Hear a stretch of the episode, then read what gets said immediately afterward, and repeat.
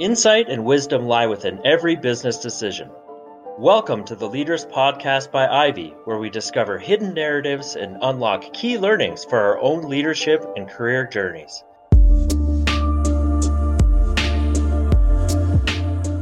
Hey, welcome to the first episode. I'm Matt Quinn, today's host. On this podcast, you're going to hear from a number of leaders with a wide variety of backgrounds and interests. We'll be taking a roaming host approach, and I'll be your guide for the first few episodes. Keep checking back. We have a great lineup of guests, and we'll be making the most of the highly talented leaders in our school and from across our Ivey alumni network. Today is Global Ivey Day, so, to kick off our podcast and to celebrate all things Ivey, I bring you our very first guest, Dean of the Ivey Business School, Sharon Hodgson. Sharon joined Ivey in 2019 after holding senior leadership roles with some of the world's largest professional service firms, including IBM, PwC, and Andersen Consulting, now Accenture. Sharon is passionate about leading complex organizations through disruptive environments, and I think you're going to like this conversation. Let's get going.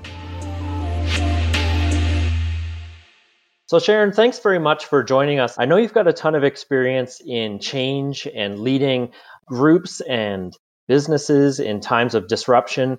Can you talk about the most significant challenge or opportunity that you've faced in the past six to eight weeks? What's something that stands out to you as a as a significant challenge or opportunity for Ivey?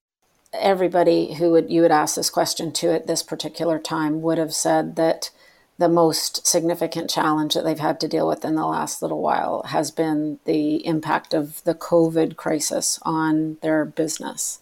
And while I've been through lots of uh, change before and actually managed um, businesses through crises in the past, this is my first time dealing with it in an academic setting. So, for sure, it is the um, how we've responded to COVID and actually helping to manage the business through the COVID crisis. But when I sort of skinny it down to what has was really, really the challenging elements of it, it was number one, first making sure that we had a very good appreciation for how to keep our community safe and get our community to a safe place and then continuing the business operations and in particular delivering a great experience to our students. And we stayed very firmly focused on those two activities and made sure that we put all of our resources behind affecting those two activities you mentioned that this is the first time in an academic setting. Is there anything that stands out to you as a as a hallmark or a key thing about academics in time of change uh, that you've noticed compared to some other businesses and industries that you've been in? So it's um, really interesting when you look at academia. You know, when I first came into this role, a lot of people told me that academia is very long in the tooth in terms of needing a change, and that we really needed it's been a challenge because academics, you know, think of their institutions as being so long-standing and delivering in a very specific way, and it would be hard to get them to change. The absolutely pleasant surprise that I have seen is just how swiftly all, our entire organization jumped onto this change and made it happen you know in record time you know three business days we converted everybody to a virtual classroom and it was uh, staff faculty and students all had to be heavily engaged in this. And they just uh, uh, you know so any myth that may have been out there about academics not having the ability to change and pivot uh, is you know gone for me now. I you know they this organization has shown me just the their absolute ability to be able to shift and pivot on a dime. And i've been really really happy about that when you look at change and, and the need for change how do you personally approach that? How do you lead in a time like this? Are there certain uh, inspirations that you've had before? Is there a certain mindset that you take into uh, tackling this challenge?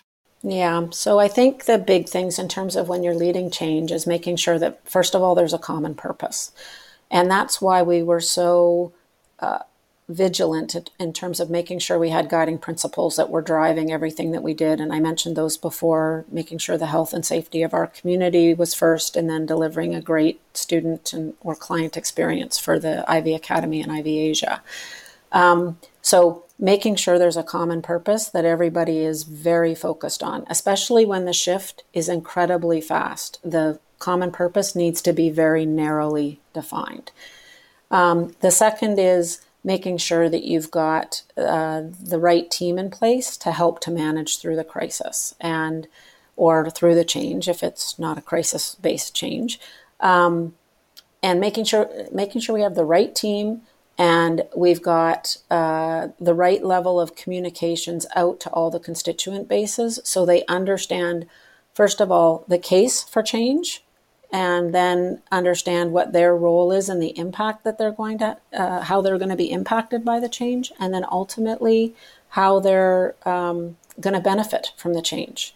And I think you need to be very open and you need to be very transparent because not all change affects all constituents diff- uh, the same way.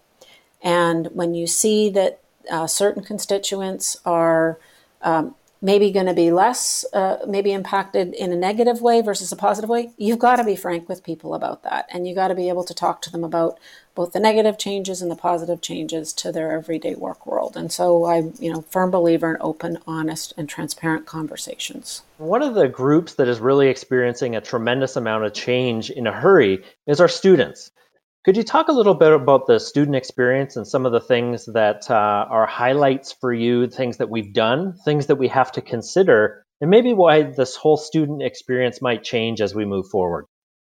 Yeah. Um, in fact, student experience is one of the biggest focuses that we've got right now. And it, it, and as you know, in terms of our guiding principles, that was one of the areas that we said we've got to deliver the best student experience we can given the conditions we're in. I would say that the early transition that we did, our students were actually very patient with us. And while they were, you know, we got really good feedback from them on the quality of the online experience that we were providing. It's not the online experience that we would expect to provide if we had a longer period of time to prepare. And we owe it to our students to make the investments that are necessary to make their experience online be as good as or better than what they experienced when they were in the classroom. We are uh, working on a number of things. So, first of all, we meet with them regularly to get their feedback on what's working and what's not, and how they're experiencing the program. The bigger, the biggest gaps that we have is more in the area of social learning. So it's not necessarily gaps in learning that they're getting in the classroom. It's the gaps between class. It's that conversation that you normally would have when you walked out of the classroom and you walked down to Starbucks to get a coffee. You were talking to your buddy about what was a takeaway from that particular case and um, what you learned, and maybe a different way to think about one of the challenges that was expressed uh, it, by the faculty member in the class. Um, those are the types of things that we've got. We're trying to build out a more robust experience for, and creating discussion groups outside of the class for this. That's great. You mentioned earlier that the school really made this change quickly, and you've been really uh, surprised and seen a lot of positive things what is it in Ivey's core competency or in the community that you've noticed that has really made this possible? I know in the past you've talked about the alumni network. Uh, speak a bit more about that and maybe some other things that you've seen that you've gone, boy, this has really set us up for success in this situation. That's a really great question. I th- when as I think through um, all of the messaging that I got I, as you know, Matt, I did this four month listening tour right at the very beginning of my time. And people were telling me all the different things. You know, I talked to faculty, staff, students, alumni, uh, corporates, other um, deans at other business schools. And what kept coming out for me is the one thing one of the things that makes Ivey very special is that among all other things, for staff and faculty, student experience is first. And there's lots of things that we can get into our silos on and focus on, you know, our own individual areas. But when it comes to delivering an absolutely great student experience, all of our team is incredibly aligned. And because this shift really was about first safety of our community and then delivering the absolute best student experience we could, I think that's why it was a relatively, I don't want to say easy, but we were able to make the pivot so quickly because everybody had that focus and it was all about the students and let's just make this work and put together the programming that we need to be successful. So I, you know, that to me is an Ivey standout in this case. It sounds to me that there are a lot of learnings that are coming up that are, you know, surprising and, and positive. Are there other things that you've seen uh, going through this with lots of different audiences? Are there other key learnings that stand out for you as the as a leader of our organization? You go, wow, this is neat. I never thought of it this way, or this is a neat opportunity for the school moving forward. There are tremendous opportunities at, that have come out of this crisis that we really need to take with us as we move forward. Um, first of all, this was the little push that we might have needed to give all of the faculty an opportunity to experiment and experience online. There were a number of faculty that when we started this had already got a fair bit of experience in online teaching because, as you all know, we launched our accelerated MBA that is a 40% online MBA at the beginning of January of uh, 2020. So we had a, we had this group of faculty who, as I mentioned, already had a ton of experience and boy, this group just jumped on it. They said, All right, we've got some of the best practices, we've got some experience with this. We're going to be the team that supports those faculty who haven't yet made this switch.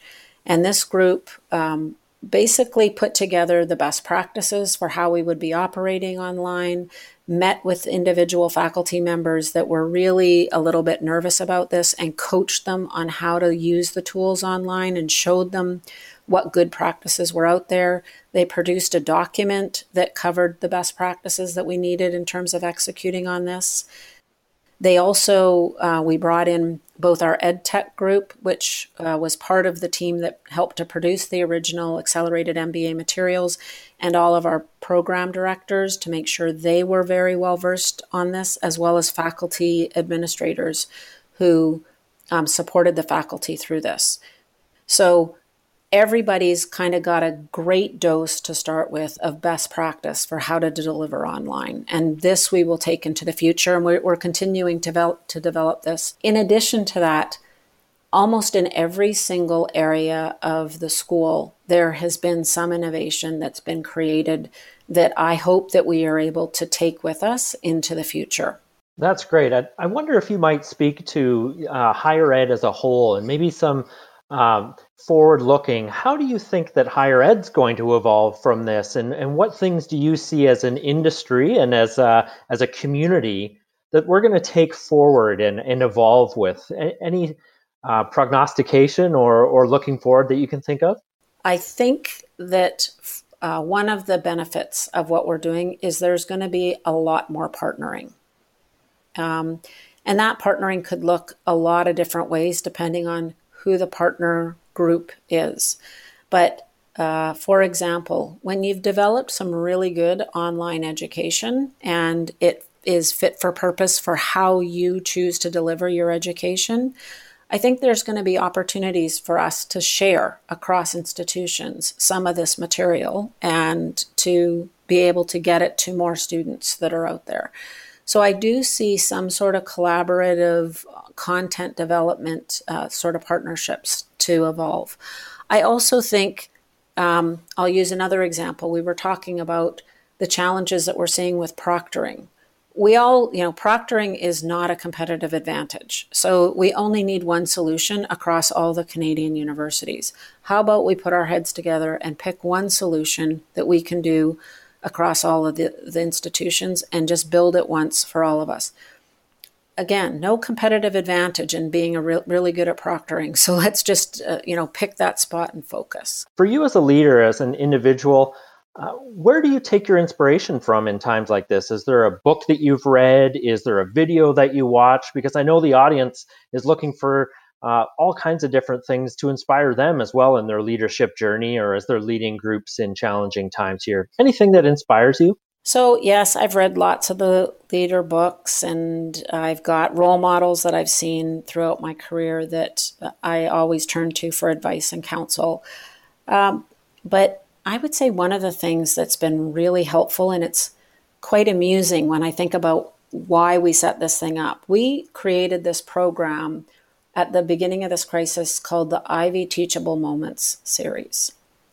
And what we're doing is having CEOs and uh, like the chairman of the Bank of Canada, as an example, another leader in in their organization, talk to our MBAs. They spend about 30 minutes talking to them about the crisis and how they are navigating their organization or their constituents through the crisis and the leadership lessons that they've learned uh, through this process and what they've used in terms of their you know the models throughout their career that they have leveraged to drive uh, and manage change in a crisis.